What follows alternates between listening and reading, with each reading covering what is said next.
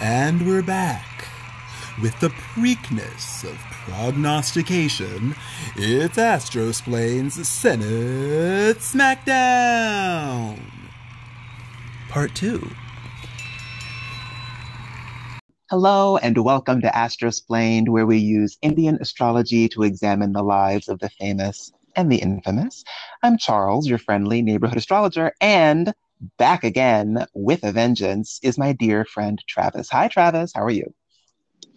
I'm fine. Uh, what are we up to today? So, today I thought that we would continue our whirlwind tour of toss up Senate races, this time looking at Maine, Kansas, and South Carolina. What do you think? I, I cannot wait. Let's see. Why don't we start with Kansas? Forget the Hippocratic Oath. When it comes to the Kansas Senate race, these doctors vow to do as much harm as possible. First up, the Democrat. This anesthesiologist plans to knock her competition out cold. From Galveston, Texas, it's Barbara Bollier. And the Republican. This OBGYN plans to deliver a stinging defeat to his Democratic rival. From El Dorado, Kansas, it's Roger Marshall. This was an interesting race because uh, there was a very competitive primary, Republican primary between Chris Kobach and uh, Roger Marshall. And Roger Marshall ended up winning, the, winning this primary, which was kind of a relief for the Republicans because Chris Kobach is kind of an, ex- extreme character and he lost uh, the gubernatorial race in 2018. Uh, Roger Marshall, in theory, is more moderate. in actuality, maybe not. He is running against Barbara, and let me let me make sure I get this right. Barbara Bollier, and she's a Democrat. She is up until 2018. She was a Republican. Uh, she's another one of these physician turned candidates, right? Uh, she worked. She had a residency at Baylor University, uh, just as her father did before her. Uh, she worked as an anesthesiologist, and she joined her father's medical practice after medical school. She retired from medicine in 1999 and was appointed to the state legislature in 2010. She's married. And she has two kids, and that's Barbara Bollier. Uh, Roger Marshall is is he's also a doctor, isn't he, Charles? Why don't you tell us some, what you, what you found out about him? I don't know where to begin with Roger Marshall. I could talk for hours about Roger Marshall, but don't worry, I won't. Um, but just a few quick biographical facts about him. Uh, he is an OBGYN. He started out as the only OBGYN in town uh, and worked essentially by himself. And then ultimately his practice grew to over 300 people. That's a relevant fact, which we'll see a little bit later when we get to his birth chart. He is extremely conservative, uh, and he does this this thing that some of you might have seen Marco Rubio do of like sort of cherry picking Bible verses and doing this to further his cruel and inhumane brand of conservatism. So, for example, uh, when Congress was pa- uh, debating a piece of anti poverty legislation, he, quoting the good book, reminds all of us that Jesus said the poor would be with us always. And then later, uh, when talking about his views of the Affordable Care Act, he said, and I quote, I think, just morally, spiritually, socially, some people just don't want health care. The Medicaid population, which is on a free credit card, as a group, do probably the least preventative medicine and taking care of themselves and eating healthy and exercising. And I'm not judging, I'm just saying, socially, that's where they are, close quote. And to wrap up, I should just say two things. One, if Roger Marshall is elected, he's going to be the second senator um, who is trained as a doctor and who famously got into a fight with his neighbor. Uh, the first, of course, being Rand Paul. Uh, and then Roger Marshall will be the second one uh, back in like the late 2000s, I think, he there was some sort of altercation with his neighbor, and he apparently tried to hit slash run over his neighbor with his van. It wasn't pretty. That's Roger Marshall. Oh, oh, oh, and one thing, um, and this was a little fact that I thought was very helpful when it was time to rectify this chart. Back in 2018, he was actually in a in a train crash. Um, he survived. I don't think that there were any fatalities, and he provided um, emergency CPR to some people who were injured. A train? Yeah. Are you kidding me? But do, do people take trains in Kansas? I don't know what they do in Kansas. Click their ruby slippers together. I was waiting which of us friends of Dorothy was going to make the Wizard of Oz reference first. All right, so I guess he's going to win, right? Well, oh yeah, I guess it's. I guess I should say something about their charge, shouldn't I? Kind of why we're here. Um, I, uh, folks, I'm sorry, I am not myself today. Okay, so let's start with Barbara Bollier, born January 13th, 1958. We're going to say she was born at 12:18 in the afternoon, uh, and this gives us an ascendant in Ashwini, and then a moon, Jupiter, and Rahu in the nakshatra of Swati. So let's say a little bit about Ashwini people. Uh, a couple of traits about Ashwini people I see very strongly in um, Barbara Bollier. One is social welfare projects and volunteerism. She volunteered as a um, tutor for public school students. With Ashwini people, we see respect for elders playing a, a big part in the person's life. She volunteers as a respite caregiver.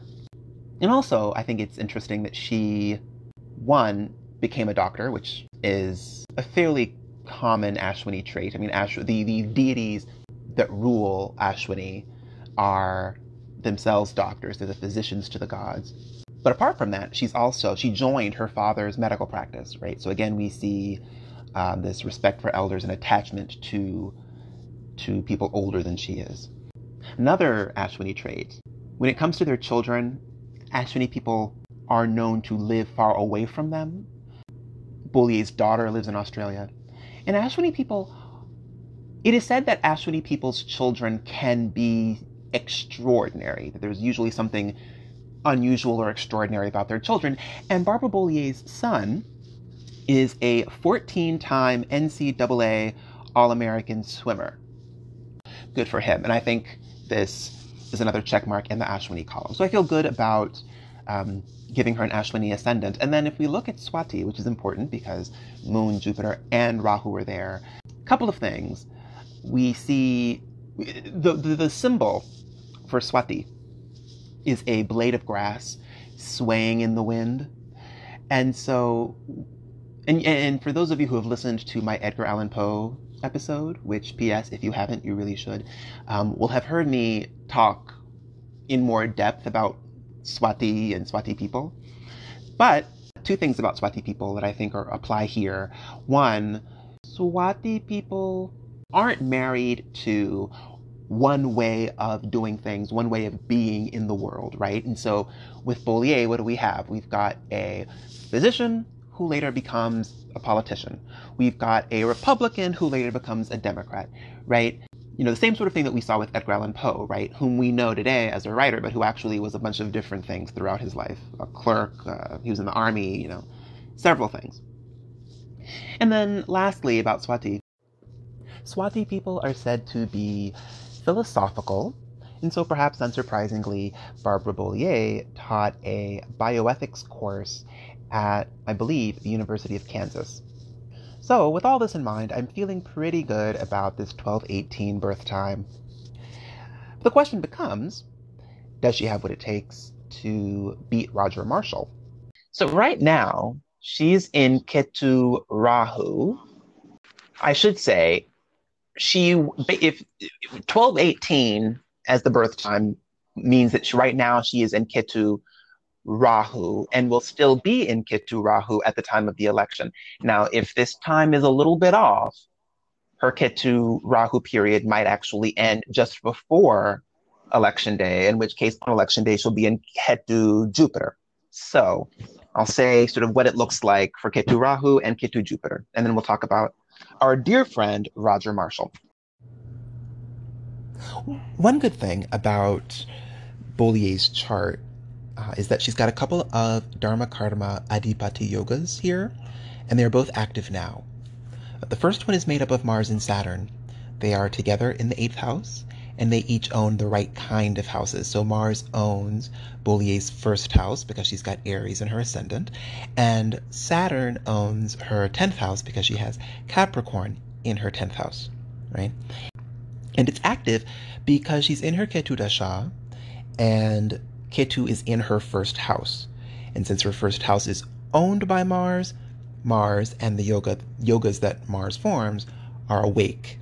So that's something. The second uh, Dharma Karma Adhipati Yoga we have here is made up of Jupiter and the Moon. Jupiter owns Bollier's ninth house because she has Sagittarius in her ninth house, and the Moon owns the fourth house because she's got Cancer in the fourth house, and the Moon owns Cancer. And so having those two planets together in the same house creates a Dharma Karma Adhipati Yoga, and it's active because they are in the seventh house, which is aspected by uh, Ketu, which is in the first house. However, if we turn to the Amsha charts, so you know she's in her Ketu Dasha right now, in the Navamsha, which is sort of the it's it's it's the preeminent um, Amsha chart. She's got Ketu in a bad house, so that's not great. Although Rahu and Jupiter are well placed in the Navamsha, so that, but it doesn't quite balance out. In the career Amsha, uh, she's got Ketu again in a bad house, and not just in a bad house, but forming a really bad yoga. And lastly, back in the birth chart, Ketu, the Dasha Lord, is in the nakshatra of Bharani, and Rahu, her current Bhukti Lord, and Jupiter, the planet that will possibly be her Bhukti Lord on election day, are both in the nakshatra of Swati. Bharani and Swati are 14 nakshatras away from each other, which puts them in a pratyak relationship. And pratyak means to turn away from a goal. It also means pain or discomfort. So overall, we would expect that Ketu Rahu and Ketu Jupiter would not be great periods of her life. But this is all relative, right? So why don't we take a look at Roger Marshall's chart and see what he's got going on? Roger Marshall was born on August 9th, 1960, and we're going to say he was born at 12:08 a.m. Uh, so 8 minutes after midnight. This puts us in the sign of Taurus in the nakshatra of Kritika. And I think it would be helpful to just quickly run through some Kritika traits um, and at the end of it, I think you'll see that there's a lot of Kritika going on in Roger Marshall. Uh, Kritika people are associated with science and scientific learning. Roger Marshall studied biochemistry in college, and he currently sits on the House Committee on Science, Space, and Technology. Kritika people are known for an ends justify the means approach. They're known for upsetting the status quo. And Roger Marshall was a part of the great Republican SCIF invasion of a few months ago. So, a SCIF is a, se- a, sensitive compartmentalized information facility. It's an area in which people can discuss and handle classified intelligence. So, one day, um, a House committee was holding a meeting inside one of these facilities. Uh, the Republicans decided to pull a really wackadoodle PR stunt and just storm this facility that they claimed they were not admitted to, although it was a House committee hearing. The Republicans and Democrats on that committee were more than welcome to go there. Uh, but the Republicans just stormed the facility with their cell phones, which is a huge no no. Anyhow, Roger Marshall was a part of that. Another Kritika trait is conflict and ambition. We talked about the altercation he had with his neighbor, honk honk, ah! And Um, and I mentioned very briefly how his OBGYN practice started out with just him, and over the course of several years grew to a practice of over 300 people. And in an interview, a friend of his talked about how, especially in the early days, he ran himself ragged building up this practice. Moving on, mass disasters, injuries to the face or eyes, and mishaps to the body are, are associated with Kritika. And then with Roger Marshall, as I mentioned, he was in a uh, train crash uh, back in 2018. Kritika people are associated with explosions. Sometimes literal, like kaboom explosions, but also explosions of emotion. And they're associated with just sort of with heat in general. Can be um, literal heat, can be emotional. And we see, I would say, both sides of this coin with Roger Marshall. You know, we, we talked about the, the, the altercation with his neighbor, but also there's this weird quotation that he gave in an interview um, some time ago about his childhood, in which he talked about how when he was growing up, his father taught them, taught him and his brother how if they were ever um, hit by a bully, they needed to hit back. Like it was expected that they would fight back. Um, and so he was raised to be one of these tough guys. And here's where the literal heat comes in. His father took them shooting, and he took them to help fight fires. So we've got literal heat in the sense of fighting fires as a child, and we've got metaphorical heat in the sense of explosions of emotions. Now, do we think he's going to beat Barbara Bollier? He is in his Venus Sun period right now. Um, oh, this is another one where we're sort of right on the cusp. He's on Venus Sun. A 1208 birth time means he starts Venus Moon on November 3rd. So let's look at Venus Sun, let's look at Venus Moon, and then we'll make some predictions. Can I say something while you're doing that? Please do. So the the train crash was in Virginia, actually. He was in Virginia when he was on the train. It was an Amtrak train. Oh dear. Well, thank you for that. I mean, I guess that makes more sense than his being on a train in Kansas. Uh, but anyhow, let's uh, let's make some predictions. So he's in his Venus Sun Bhukti right now, right? Um, his Venus is in the fourth house in the nakshatra of Makha. Makha, you will remember from several episodes where I have said this, is associated with running for or holding political office. And so in this dasha, we should expect Makha themes like running for or holding public office to be um, a big part of his life. On top of this, he's got a couple of Dharma Karma Adhipati yogas at work right now, uh, kind of like Barbara Bollier. Um, these are both good.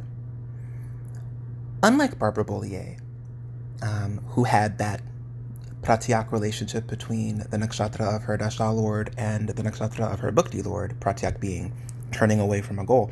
The relationship between Venus's nakshatra Makha and the sun's nakshatra of Ashlesha is very good. The name of this relationship actually translates to uh, best friend. Uh, so this is a very, we should expect this to be a very auspicious period for Roger Marshall. Three caveats though. The first, Roger Marshall's in his Sade Sati right now. Sade Sati, you'll recall, occurs when transit Saturn uh, is too close to your natal moon, when transit Saturn is either in the sign before, the sign of, or the sign just after your natal moon. When Marshall was born, the moon was in Aquarius. Right now, transit Saturn is in Capricorn, just before Aquarius. So Roger Marshall's going to be in this Sade Sati period for about the next seven years. And Sade Sati in general can be a time of challenges. I am not particularly worried about this Sade Sati because he's not in a Venus, excuse me, he's not in a Saturn or Moon, Dasha or Bhukti. Number two, in the career Amsha. Venus and Sun, his Dasha and Bhukti lords respectively, are in a bad house, and the Sun, the Bhukti lord, is debilitated. Not great. Although, again, remember that Amshas are subservient to the trends that we see in the birth chart. And then number three, whereas uh, the nakshatra relationship between Venus's nakshatra and the sun's uh, is very positive, translates to best friend. When he moves into Venus Moon, uh, the nakshatra relationship changes. It goes from best friend, which is where he is right now, to killer. Uh, the word for this is Vadha. Uh, for comparison's sake, Robert Kennedy was in a Vadha period when he was shot and killed, if memory serves. Still, he's not in Venus Moon right now, and overall, I think he's got a lot of good going for him in this chart, uh, caveats aside, and so for this reason, I am giving this race to the Republicans. Not surprising. Okay. Uh, should we do South Carolina next? Let's do it.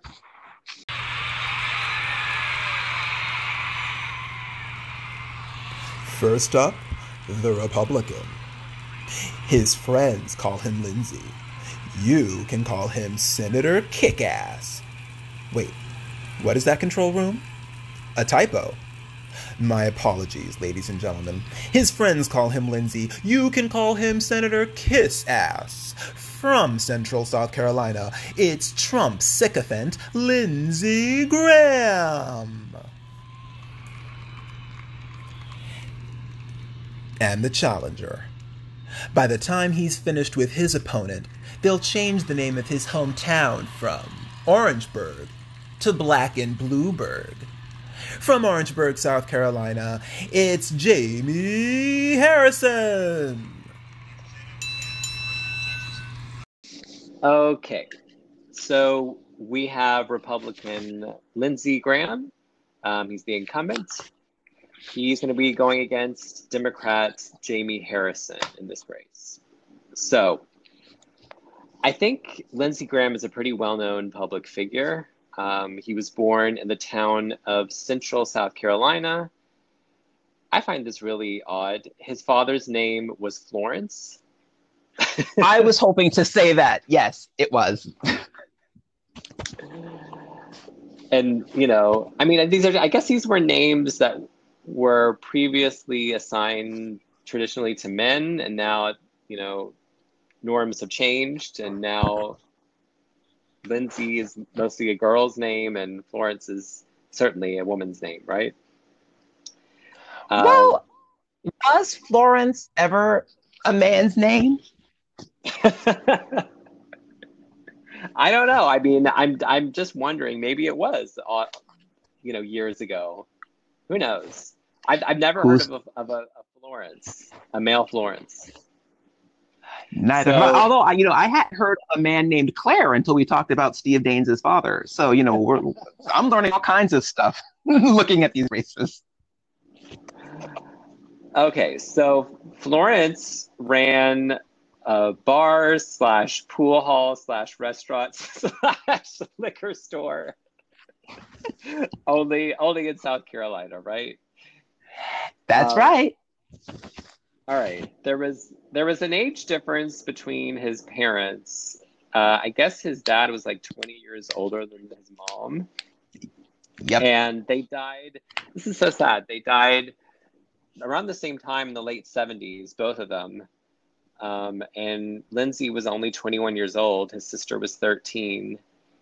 Um, and I guess he was pretty close to his sister because after this, he he chose to go to college um, to be near his sister and take care of her. And um, I this is an interesting quote from his sister. She said that he's kind of like a brother, a father, and a mother rolled into one. That's very yeah. that's very shocking. Very shocking. That's not the Lindsey Graham that we publicly see. Um, interesting he majored in psychology at college. Um, then after that, he became a lawyer. He uh, served as a JAG attorney, and uh, I guess served in Europe at some point as a prosecutor. Then was uh, elected to the state house in South Carolina very briefly, and then spent uh, about 10 years in the US House of Representatives and has been a senator from South Carolina since uh, 2003. I had forgotten that he actually ran for president in 2015 um, in, the, in the Republican primary. I completely forgot that. Like I'm, I have, I'm actually can't even visualize him. Like in a, was was he in a debate? He was. He was in at least one. I think more than one. But he was in like in the in the, like the loser candidate debate, right? like the people that weren't being considered seriously. I had forgotten that they did that. uh, anyway, Jamie Harrison uh, was born in 1976 in Orangeburg, South Carolina. He was raised by his mother and grandparents and got a scholarship to go to Yale, graduated in 1998 uh, with a degree in political science. And after graduating, he taught for a year at his high school where he graduated. And in 1999, he was appointed Chief Operating Officer of College Summit, which is a nonprofit organization that helps low income youth find a path to college and career. Then, after that, he went to law school and got his JD uh, from Georgetown University Law Center in 2004. And he had a ton of student debt, uh, actually $160,000 in debt, which he paid back by becoming a corporate lobbyist. as one does. Uh, as one does. Um, and then in 2013, he became the South Carolina Democratic Party chair. He is married and has two kids. Oh, I should also mention that Lindsey Graham is famously single and has no children. Okay. I'm, gonna, I'm, I'm, just gonna leave it at that. I'm not going to say anymore. I'm just going to leave it at that. That's very big of you, Travis. I applaud you. this, I have to say, perhaps of all of the charts that we're going to talk about uh, in the tour of toss up races, this matchup was probably the hardest for me because they both have a lot of good going for them in their charts. A lot. And then on top of that is the fact that, you know, we're rectifying. It was easier to get a time for Lindsey Graham uh, just because there's more sort of information ab- out there about him. Uh, and there's less information for Jamie Harrison, um, whose name is spelled like Jaime. Did you notice that? Yeah, I did. Anyhow, but let's get to it. Lindsey Graham was born July 9th, 1955 in central South Carolina. We're going to say he was born at 4:20, no jokes, a.m. In a couple of days, Lindsey Graham is going to enter the Venus portion of his Ketu Dasha. And he's going to be in Ketu Venus at the time of the election. So we're going to look at Ketu and Venus in his chart to get a sense of what his electoral prospects are. He's got in the first house Ketu, Venus, Mercury, and the Sun. And they these planets form a lot of very auspicious yogas, and they're all awake because Venus, Sun, and Mercury are in the same house as Ketu, the Dasha Lord. Yoga number one, a beautiful Dharma Karma Adhipati yoga formed by Mercury, which owns the fourth house, and Venus, which owns the fifth house. And I, the reason I say it's so strong is because it forms not just when you count from the ascendant, but also from the sun and the moon. So very strong. Um, we've got the sun and Mercury in the same house with Mercury owning the first house. This forms a Budhaditya yoga. That's swell. Um, and then Mercury by itself is very strong because it is in uh, the first house, which makes it directionally strong and it's in a sign that Mercury owns, namely Gemini. And so this this fact gives us a Bhadra yoga, um, which is highly auspicious, and and and like the Dharma Karma Adhipati yoga we just talked about, exists when you count from the ascendant, the sun, and the moon. So this is super super strong. it's equal in strength, I would say, to the Bhadra Yoga and Tom Steyer's chart, if you remember that from a few episodes ago. So this is all very auspicious. And when we look at the Amsha charts, Ketu is in a good house in the Navamsha chart. He's in a good house in the career Amsha. So I would say overall, things are looking very good for Mr. Graham. Now, before we move on to Jamie Harrison, I should just say very quickly there are rumors regarding Mr. Graham's sexual orientation, rumors which I am not going to attempt to settle in this episode. Um, but I will just say, because he is famously single, one of the reasons that I settled on this 4:20 a.m. birth time is because this time gives us an ascendant and Venus in the nakshatra of Ardra. You'll remember Ardra from our John Hickenlooper discussion, but there's a feature of the Ardra nakshatra um, that I did not mention with John Hickenlooper, but which, but which is very relevant here, and that is Ardra is associated with not having heirs, with not continuing your family line. Uh, and so the fact that we've got his ascendant in Ardra, the fact that Venus, which owns the fifth house, the house of children in Ardra, makes me feel good about this uh, birth time, which gives us the strong Ardra influence. And on top of that, this 420 birth time puts Saturn in the fifth house, which again is the house of children, and Saturn himself does not give children. So I think with this birth time, we have a pretty good sense of why there isn't a Mrs. Graham and why there likely will not be any little Lindsays running around anytime soon. All right? Now, let's talk about Jamie Harrison. I wish his name were Jaime Harrison. Okay. I mean, but that is the spelling of Jamie. I mean, right? I don't like it, but it is a recognized spelling of Jamie. Is it? It is. I've seen other Jamies spelled that way. Okay. This is this is like we're having the the Corey with an E discussion all over again. I I you know I whatever. Let's go to the chart. Jamie Harrison was born on February 5th, 1976, and we're going to say he was born at 5:09 p.m. It was a little challenging coming up with a birth time for him, just because there's not nearly as much information out there about him as there is about uh, Lindsey Graham. However, one part of Jamie Harrison's biography that I found really useful in trying to land on a birth time was this fact that he got a scholarship, a very substantial scholarship, to study at Yale.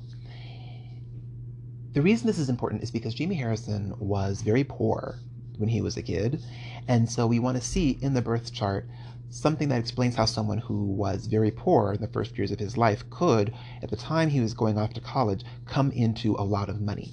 So, the thing to keep in mind with Jamie Harrison is that Venus is his yogi planet, and the yogi planet is the planet that, particularly during its dasha, tries to bring money. It brings prosperity. Okay? So, a few things. One, this 509 birth time puts Harrison in his Venus Dasha when he finds out that he's going to Yale and that he's got this scholarship. Number two, uh, this time puts Libra in Harrison's fourth house and Taurus in Harrison's 11th house. Venus owns Libra and Taurus, and the fourth house is the house of education, um, from basic education through uh, the undergraduate level, and the 11th house is the house of gains. So we've got Harrison in his Venus Dasha with the house of education and the house of gains active. And this is the dasha of the planet that brings money. Looking at the Amsha charts in the education Amsha, uh, Venus is in a good house. In the Amsha that looks specifically at large financial gains, Venus forms a good yoga. So there are many indications that despite his very humble beginnings, we should see serious money coming his way at the time that he's getting ready to go off to college. And this all works because of this 509 birth time. Um, so we're going to use 5.09 p.m. And whereas Lindsey Graham had a lot of really positive yogas forming from his ascendant, we have some very nice yogas forming in Jamie Harrison's ninth house. And the ninth house itself is a nice house. It's the ninth. It's the house of spirituality. It's the house of good luck. It's a good house. One yoga we've got here is the Hamsa yoga. We've got Jupiter here in Pisces, which he owns in the ninth house, Hamsa yoga. And it's strong because it it exists not just from the ascendant, but also from the moon um, it's not as strong as a Joe Biden Hamsa Yoga, for example, because it doesn't also form from the sun, but it's still very strong. This is a good yoga. And then, in addition to the Hamsa Yoga, we've got a Dharma Karma Adhipati Yoga formed by Jupiter and the moon. And, and this is the kicker, he has what is called a Gaja Kesari Yoga, um, which is also formed by Jupiter and the moon it is a very, very powerful, very, very positive yoga. And because Harrison is in his Moon Dasha right now, the Hamsa Yoga is active because Jupiter is in the same house as the moon. The Dharma Karma Adhipati Yoga is active because the moon helps form that yoga. And the Gajakesari Yoga is active because the moon forms, helps to form the Gajakesari Yoga. So we've got these three kick butt yogas wide awake right now. If we turn to the Amsha charts, the moon forms a nice yoga in the Navamsha chart. The moon is really exquisite in the career Amsha. It's in the ascendant in Cancer, so it is in its own house, and it is in that house with Jupiter, who is exalted in um, in Cancer. So this is a lovely career Amsha for this part of Jamie Harrison's life.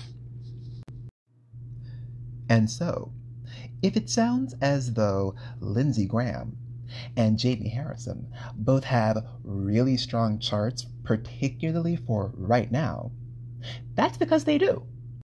I mean, if we look at the relationship between the nakshatras of Harrison's Dasha and Bhukti Lords, we have a a nice relationship the word for that relationship is kashema. It means resting at ease. Um, that's good. Uh, the Dashan Bhukti Lord Nakshatra relationship for Lindsey Graham uh, is a word that translates to prospers, turns out well. With Lindsey Graham, we've got the Dharma Karma Adhipati yogas as well as a strong Bhadra yoga.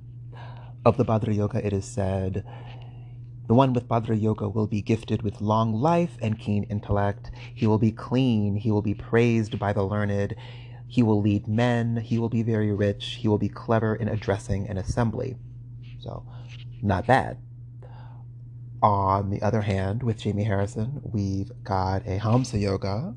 And of the Hamsa Yoga, it is said, that the person with Hamsa Yoga will be a king extolled by the good. He will possess a beautiful body, eat sumptuous food, and be of a righteous disposition. So, again, not bad. So, for me, it really comes down to two factors.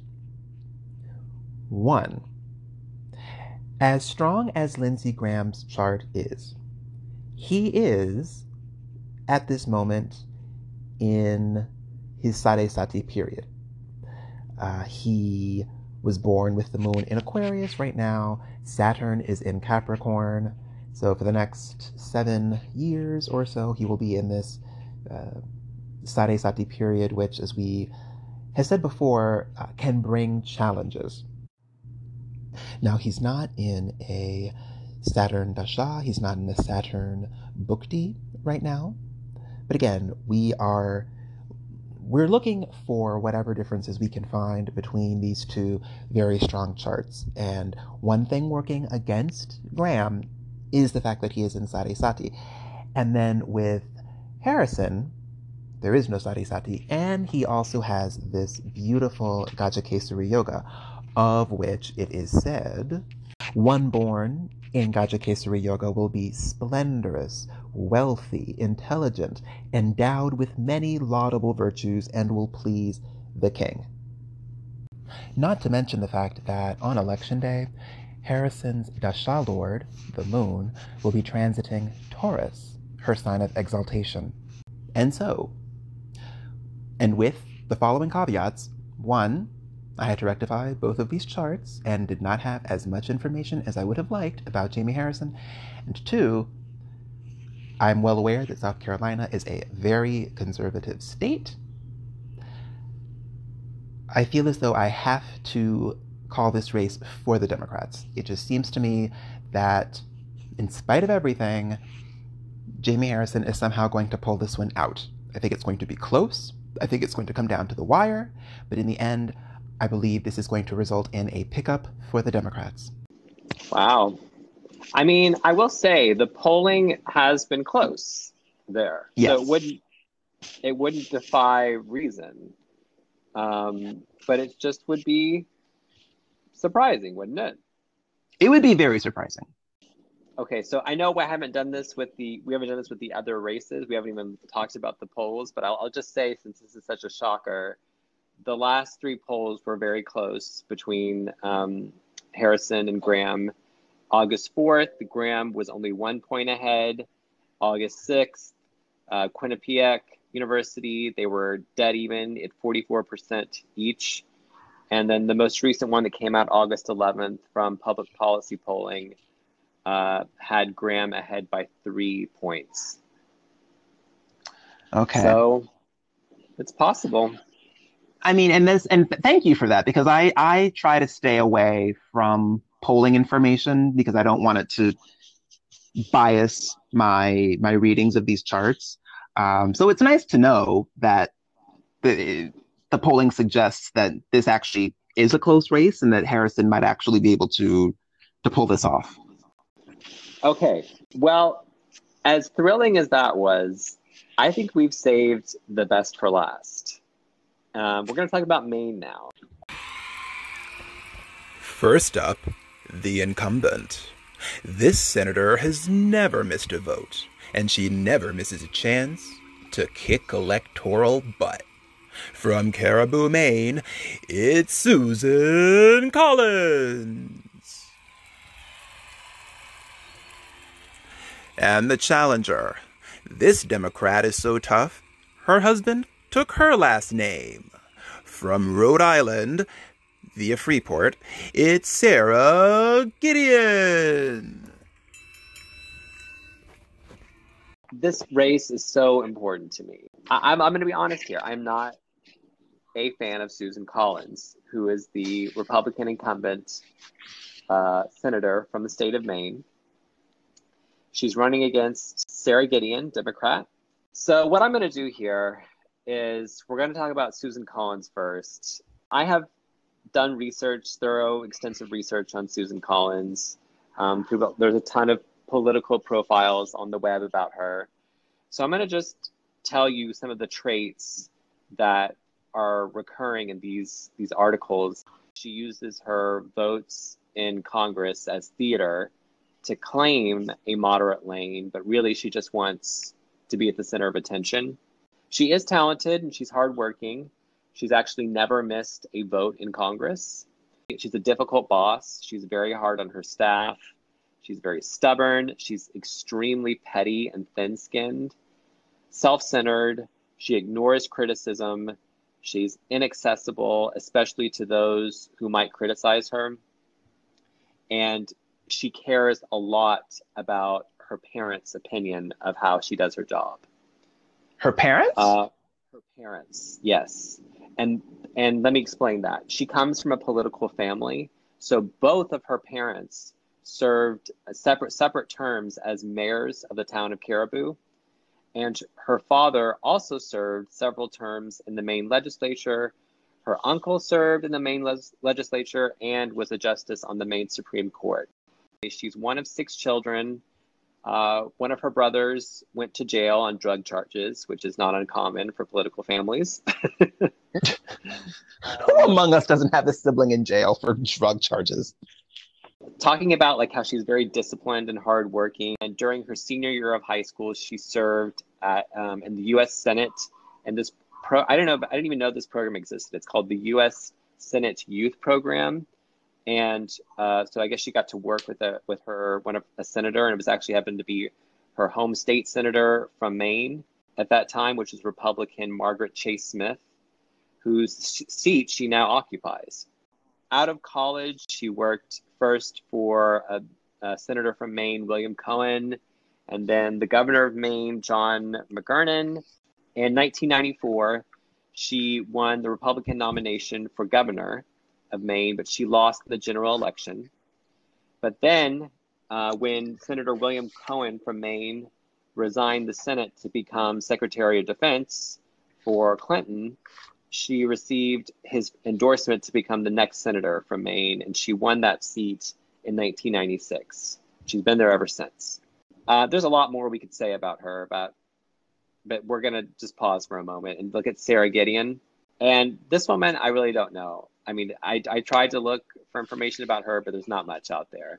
She is, she was the Speaker of the House in, in the for the state of Maine. The only other thing we know about her is, is as Speaker, she was very instrumental in enacting progressive legislation, re, legislation regarding abortion access and environmental justice, which was no small feat considering that uh, she served partially under a very conservative governor, uh, Paul LePage, and I guess more recently under Janet Mills, Democrat Janet Mills. Uh, but she sounds like she's been a, an advocate for some progressive policies in Maine. So she's had success despite the odds. Um, that's Sara Gideon. So who's I, I'm dying to know who is going to win this race, Charles. Before we make any predictions, I would just like to say one thing. Democrats have to stop furthering this narrative that Republicans are better on crime and defense. In addition to its simply not being true, I would argue that this narrative has done irreparable harm to our republic. Susan Collins might not be senator today had Bill Clinton not named her predecessor, Republican William Cohen, to be his defense secretary. Barack Obama named Republican James Comey to be FBI director, and he almost single handedly torpedoed Hillary Clinton's presidential campaign. Barack Obama kept Republican Robert Mueller on as FBI director, even though his 10 year term had expired, which helped position Mueller to later head up the Russia investigation, which he blew. Collusion is real, it happened, and because we relied on a dried up, old money Republican to helm that investigation, Trump never had to testify under oath, and most of us don't even know just how compromised Trump's 2016 campaign was. So, Democrats, pretty please, stop it. Now, let's talk astrology. Susan Collins was born on December 7th, 1952, and we're going to say she was born at 7:33 a.m. This gives us a Scorpio ascendant with the ascendant point in the nakshatra of Jyeshta. She has the sun in Jyeshta as well, and her moon is in the 10th house in the nakshatra of Makha. Jyeshta people value independence, and Susan Collins, as you know, goes to great lengths to pass herself off as an independent Republican, even though she's clearly not. Hey, Brett Kavanaugh. Her moon in Makha in the 10th house makes sense, considering that the 10th house is the house of the career, and Makha is linked to family dynasties and political office. Plus, this birth time puts Saturn, the lord of her third house, in the 12th house. The third house rules siblings, and the 12th house rules prisons. And remember, she's got a brother in prison. Wah wah. Right now, she's in her Rahu Mars period, but by election day, she's going to be at the very beginning of her Jupiter Dasha. She's got sort of a makeshift Dharma Karma Adhipati Yoga in the third house formed by Mars and Rahu. And it's a decent DKA yoga because it's formed not just from the ascendant but also from the sun. But as far as yogas go, that's kind of it. When we look at Jupiter, uh, whose dasha she will be in uh, just before election day, he's retrograde. And that gives him strength, but he is aspected by Mars and Saturn, who are both malefic, and he is sitting in the sixth house, which is a bad house. Jupiter is also a Chidra planet for Susan Collins, and that's not great uh, because Chidra planets tend to cause problems. However, Jupiter is in a good house in her career Amsha. So why don't we take a little look at Sara Gideon and then we'll make some predictions.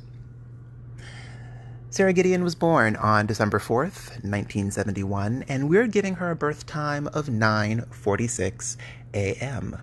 This puts Sagittarius in her ascendant and her ascendant point in the nakshatra of Uttara Ashadha. This seems fitting to me, in part because Uttara Ashadha people are known for sometimes overpowering, suffocating their spouses and their children. And it appears, based on a lot of research, uh, including taking a deep dive into the blog of Sara Gideon's husband's father's sister, Roz Rogoff, who has a little blog from out west somewhere, that Sara Gideon's husband actually took her surname, which is, you know, swell, no judgment, but it is a somewhat unusual arrangement. So, Uttara Ashadha. Gideon has just entered her Mercury Jupiter period. Her Mercury is very strong, he's retrograde, and he has what's called directional strength. He's in the same house as the benefic planet Venus. He's aspected by the moon, and so there's no malefic influence on Mercury at all. That's good. Jupiter is in the 12th house, which isn't swell, but he owns two good houses, and he forms a, a strong Dharma Karma Adhipati Yoga with the Sun. Mercury and Jupiter's nakshatras are in a best friend relationship, which is good. You'll remember the best friend nakshatra relationship from Roger Marshall's chart. And in the career amsha, Mercury forms a positive yoga and Jupiter is in a good house. And on top of that, Sara Gideon right now has a beautiful first house. Uh, as I said earlier, she's got Mercury and Venus there in Sagittarius. The moon aspects it. That's lovely. And right now, transit Jupiter is in Sagittarius. So for her, transit Jupiter is in her first house, along with Mercury, along with Venus, receiving the aspect from the moon. That's a very good sign. And Jupiter is going to be there at the time of the election as well. Jupiter doesn't leave Sagittarius until later in November. So, for all these reasons, I'm calling this one for the Democrats. Oh, thank God. Sigh of relief. All right, so let's do a quick recap of the six races that we have talked about in our inaugural Senate SmackDown. It appears that four of them are going to the Democrats Colorado, Iowa, Maine, and South Carolina. And so, assuming that the Democrats win those races and don't lose any seats that they currently hold, they should have enough seats to get the majority. However, the more the merrier, especially if the Senate Democrats decide they don't want to get rid of the filibuster for some strange reason. So stay tuned for part three, just to see how many seats at the end of the game the Democrats will wind up with. That's it for now. Until next time, Travis, you have been, as always, an excellent co host. Talk to you later. All right, bye bye.